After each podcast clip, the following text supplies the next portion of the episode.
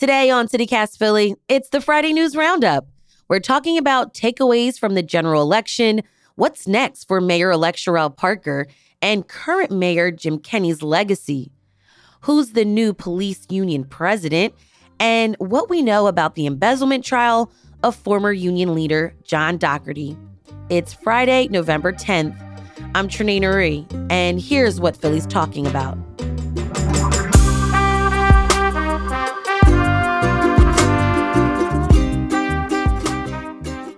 Joining me this week is Chris Brennan, political reporter at the Philadelphia Inquirer and writer of the paper's Clout column. Hey, Chris. Hey, happy to be back. Great to have you back. Marco Cerino, reporter at the Philadelphia Tribune. Hey, Marco. Hi, Trenae. Thanks so much for having me on again. Sure. And Meir Rinde, investigative reporter at Billy Penn. Welcome back, Meir. Hey, Trenae. Glad to be back. Okay, so I just came across this story about Greyhound moving the bus station again. Have you guys heard about this story? Oh, yeah. Yeah. Oh, yeah, definitely.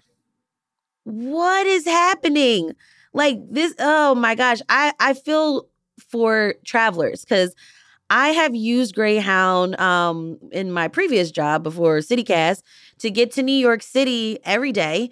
And it was at, what was it, 10th and Filbert um, or 11th and Filbert. It was in the Greyhound bus hub. You know, on those rainy, cold days, I had a place to sit. Um, if I could grab a seat before the bus left. Then it transitioned to being on 6th and Market, 7th and Market. It's between 6th and 7th on Market. And now they're going to push it to Columbus and Spring Garden. I mean, has anyone taken Greyhound and can and just describe the experience of not having a bus station and like what that means. I think it's pretty clear here that the city was forced into a bad situation with Greyhound no longer having a facility, uh, and uh, they were unhappy with how it looked on Sixth and Market, and I, the unfortunate solution to that is to move it somewhere where people won't see it. Mm-hmm. So I've had a lot of experience taking megabus, especially from the Sixth and Market stop for years, and I'm fairly comfortable with it. But I also live in the suburbs, so for me, it's you get you can get on and off, and it's a five. It's about a five minute walk from the PATCO stop at Eighth and Market. Now you're still near uh, an, an L stop there, but one you're near one that is elevated, so you're not dealing dealing with the subway. But what you are dealing with is a station that is not specifically ADA accessible. And see, that's a problem, right? Yeah, Marco, great point. Now, you can still pick up Megabus outside 30th Street Station, but but for Peter Pan, for, for Greyhound people who are going from and to the Port Authority, it is going to be a jarring experience. And we'll talk more about the bus stop moving again next week. All right, let's get into some more news of this week. A lot of coverage around the general election and now the voters have spoken. The city voted for its 100th mayor, Cherelle Parker. And this is historic, right? Because she's the first woman, first black woman to win the seat. Chris, I'm curious, what happens in the weeks leading up to the swearing in ceremony, right, for a mayor elect? Well, she's going to be approached by a lot of people who want jobs. And what she told us, she said, get your resumes ready during her victory speech. She sure did. There's um there's a thing about winning the mayoral primary, the Democratic primary for mayor in Philadelphia that uh, is not often spoken about because it's considered bad form to look like you expect to win the general election in November. Mm-hmm. But the mm-hmm. minute you win the primary in May, candidates start planning their administration. So this administration has been being built since the middle of May. Um, they just don't talk about it because that would look disrespectful for voters. Yeah, not classy. Yeah. Yeah. Now, let's talk about this transition team. Are there any names floating around about who she's looking for as Philly's top cop? So there's a couple of names, um, but um, I frankly don't know who a frontrunner is in this situation. There's some speculation that, I mean, we, we definitely think whoever gets the job will have previously worn a Philadelphia Police Department uniform. The question is whether it's somebody who's currently employed by the department or if it's somebody who worked for the police department but then moved on to another job and would return to take the job. Got it. I thought it was really nice that current Mayor Jim Kenney sent out a tweet congratulating Parker on Tuesday, saying, quote, congratulations to Mayor-elect Cherelle Parker on this historic win. I am proud to call Cherelle a friend and a colleague, and I look forward to working with her to ensure a smooth, successful transition that keeps our city's progress on track. What's Kenney's legacy as he's leaving office? So for Friday's Clout column, we always ask during the primary and general election candidates for office and elected officials the same three questions so that we could compare them. Our first question uh, on Tuesday for everybody was What is Jim Kenney's legacy? We asked 21 people who hold office or are currently seeking uh, public office, um, and 11 of them said the soda tax. The soda tax is a, is a levy uh, on uh, sweetened beverages, which uh, only applies in the city of Philadelphia. If you go to an Acme and buy a bottle of Pepsi or a case of Coke, there's an additional levy on that. And that money goes into a fund, which is then used to renovate or even completely rebuild neighborhood recreation centers to fix up parks and recreation facility uh, and playgrounds, and also to fund pre-K programs. There were some dissenters um, who, for instance, former District Attorney Lynn Abraham said that uh, Kenney's legacy would be as an inept, do-nothing mayor. Uh, Councilmember uh, Jim Harrity said that the opioid crisis in Kensington would be his legacy. John Sabatina, who is now the Register of Wills elect, said that uh, his legacy w- was of being a disappointment.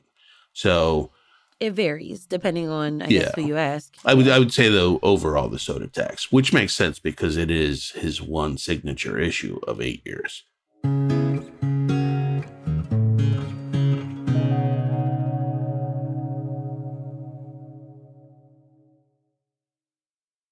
Speaking of new leadership positions, Marco, you focused on the transition of power within the Philadelphia Police Union.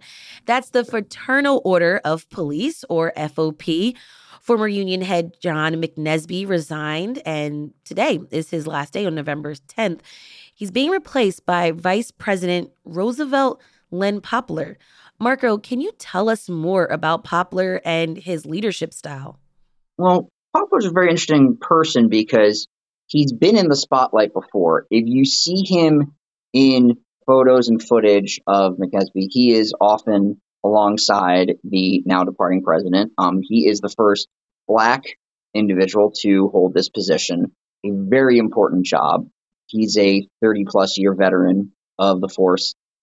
That's mostly what we know about him. He isn't. Okay. He hasn't done a lot of public stuff, but there's a new opportunity now with new leadership. Yes, John McNesby is going to a state job. He's going to the Pennsylvania Emergency Management Authority. So he's going to be doing he's he's getting bumped up a bit to a state job.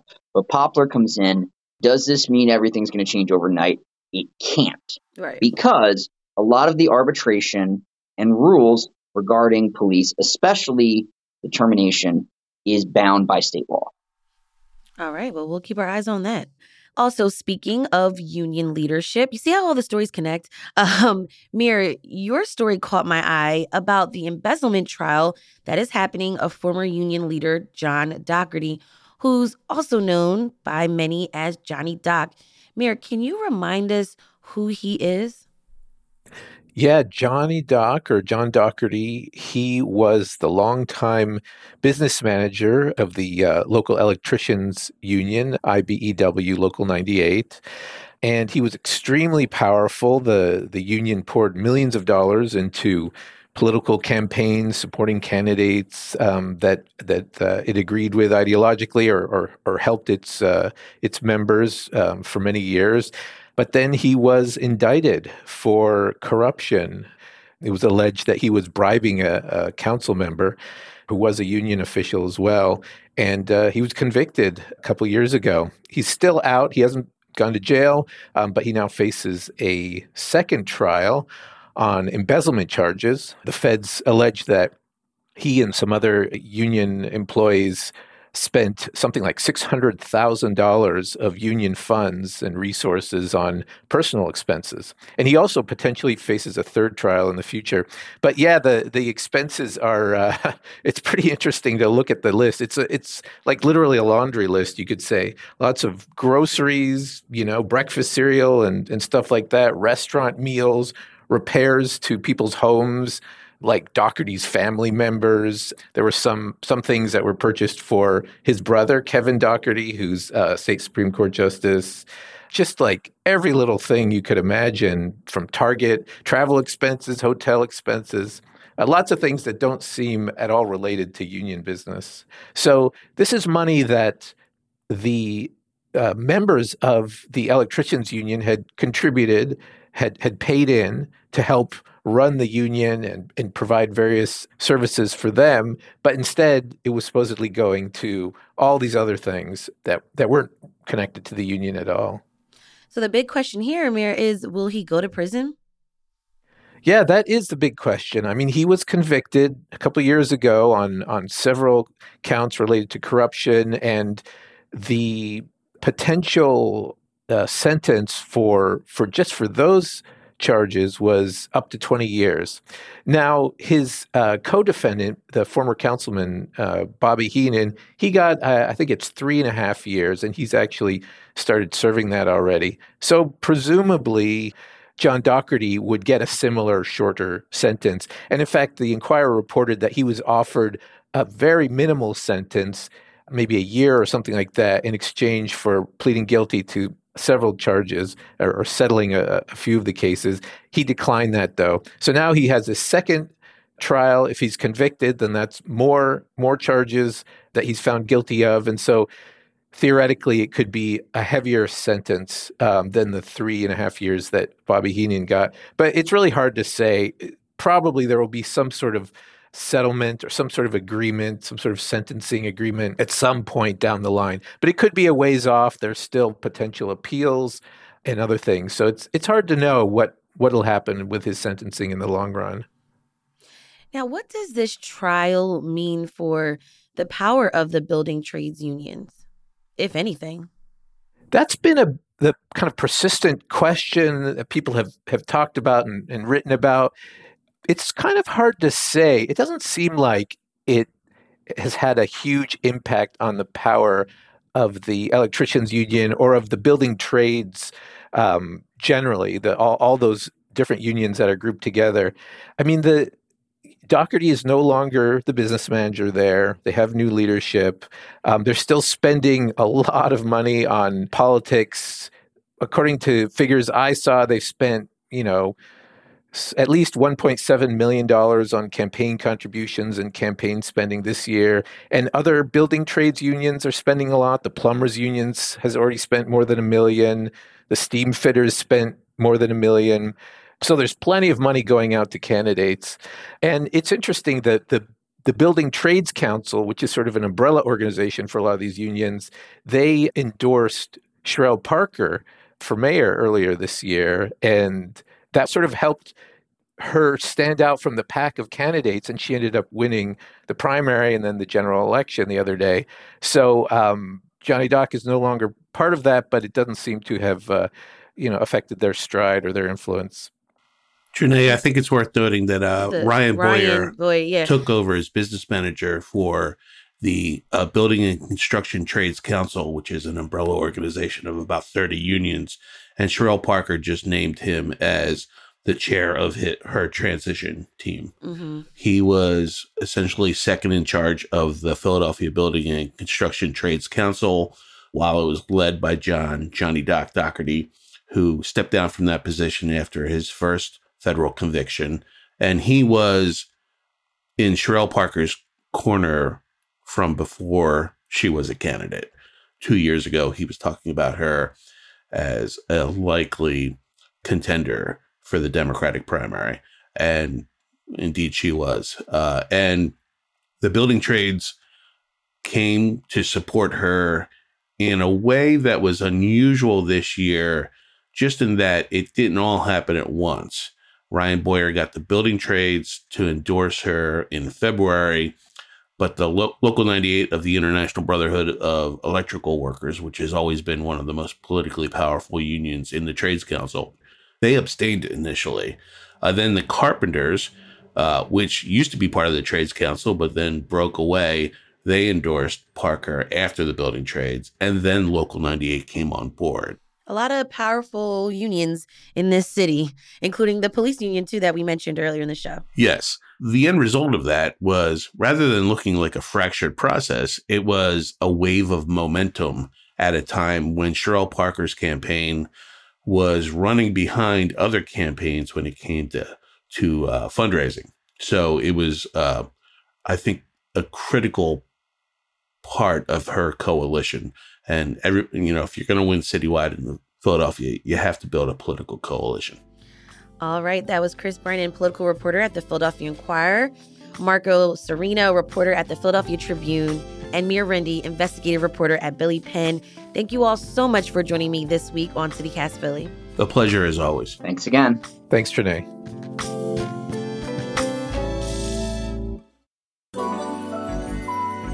It's time for the tip of the week, where we share a life hack for living in Philly. Now, circling back to today's discussion, Mayor elect Cherelle Parker is hiring. You can apply to work in the new Parker administration by visiting transition2023.org to explore the opportunities. We'll have a link in our show notes. If you have a tip of the week, we'd love to hear from you too. Call or text us at 215 259 8170.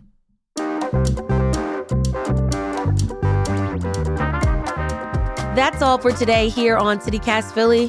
what a week of episodes. Our lead producer is Laura Benshoff. Our producer is Abby Fritz. Our Hey Philly newsletter editor is Joel Wolfram.